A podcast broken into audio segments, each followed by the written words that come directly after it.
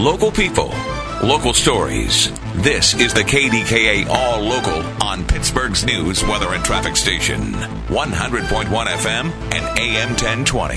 KDKA. I'm Rob Taylor. 41 Pittsburgh public school buildings do not have sufficient air conditioning systems. And now the district has introduced a new protocol as the heat continues to rise.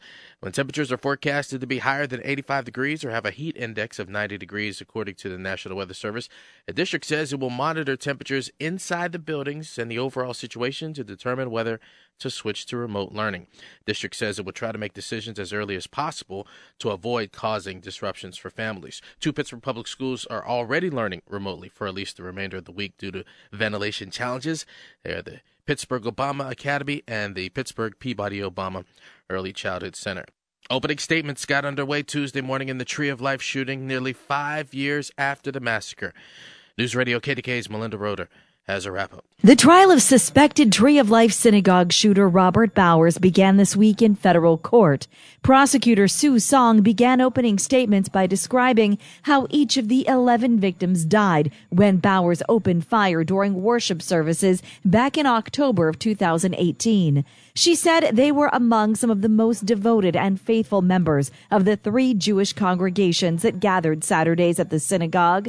Authorities say that Bowers hated Jews and he carried out the shooting armed with three Glocks and an AR-15. Bowers' attorney admitted in her opening statements that he is guilty of carrying out the crime, but she indicated the defense will ask jurors to consider his motives and mental status in the death penalty phase of the trial. Melinda Roeder, News Radio, KDKA. A former Butler School Board member is accused of sexual assault. Police say 58 year old William Halley had a sexual relationship with a 17 year old girl. A girl was someone police say Halley employed and counseled at his nonprofit. Court records showed that concerned citizens called police after Halley and the victim were seen on a street curb being intimate on the evening of April 27th. A police investigation allegedly revealed explicit text messages between Halley and the victim. Charges against Halley include sexual assault by an employee of a nonprofit association, corruption of minors, criminal use of a communication facility, and criminal solicitation. Pittsburgh police are asking for the public's help in locating a missing man who has not been seen in more than a month.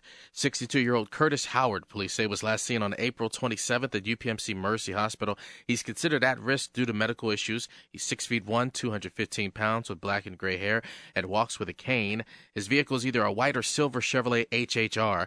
Anyone with information is asked to call Pittsburgh Police at 412 323 7141. An Indiana County woman is accused of stealing money from a veterinarian over a nearly 10 year period. With that story is News Radio KDK's Andrew Lindberg. State police say 46 year old Michelle Bowman has been charged with multiple felony accounts, accused of taking over $15,000 from the Fraser Veterinary Hospital. An investigation showed that Bowman, a former employee, committed the thefts over a several year period by deleting invoices and then taking the same amount of money out of the drawer, thus showing an even balance after her shifts. It's believed she took the money between 2013 through 2022. A preliminary hearing is scheduled for June 6th. Andrew Lindberg, News Radio, KDKA. A Westmoreland County man is charged with child endangerment for allegedly taping a pacifier into his two month old baby's mouth. Police say Jordan Hurst called friends and family in a panic last month, saying he couldn't find his one year old son. They soon found the toddler lying on the floor next to his crib with dried blood in and around his nose. The infant was in her crib with a pacifier taped in her mouth. Hurst was allegedly drunk at the time. Gas prices continue to fall in Pennsylvania, but they're going up nationwide. According to this week's AAA East Central gas price report, prices are 2 cents lower this week in western Pennsylvania at 3.67 a gallon. Seasonal surge in gasoline demand leading into the long holiday weekend resulted in the national average for a gallon of gas rising 3 cents over the past week to 3.57. National average is 4 cents less than a month ago and about uh, over just a little over a dollar less than a year ago. Thanks for listening to the KDKA All Local. You can follow or subscribe to this podcast in the Audacy app or wherever you get your podcasts. For the latest breaking news, traffic, and weather, be sure to tune in to KDKA or download the Audacy app to take us with you wherever you go.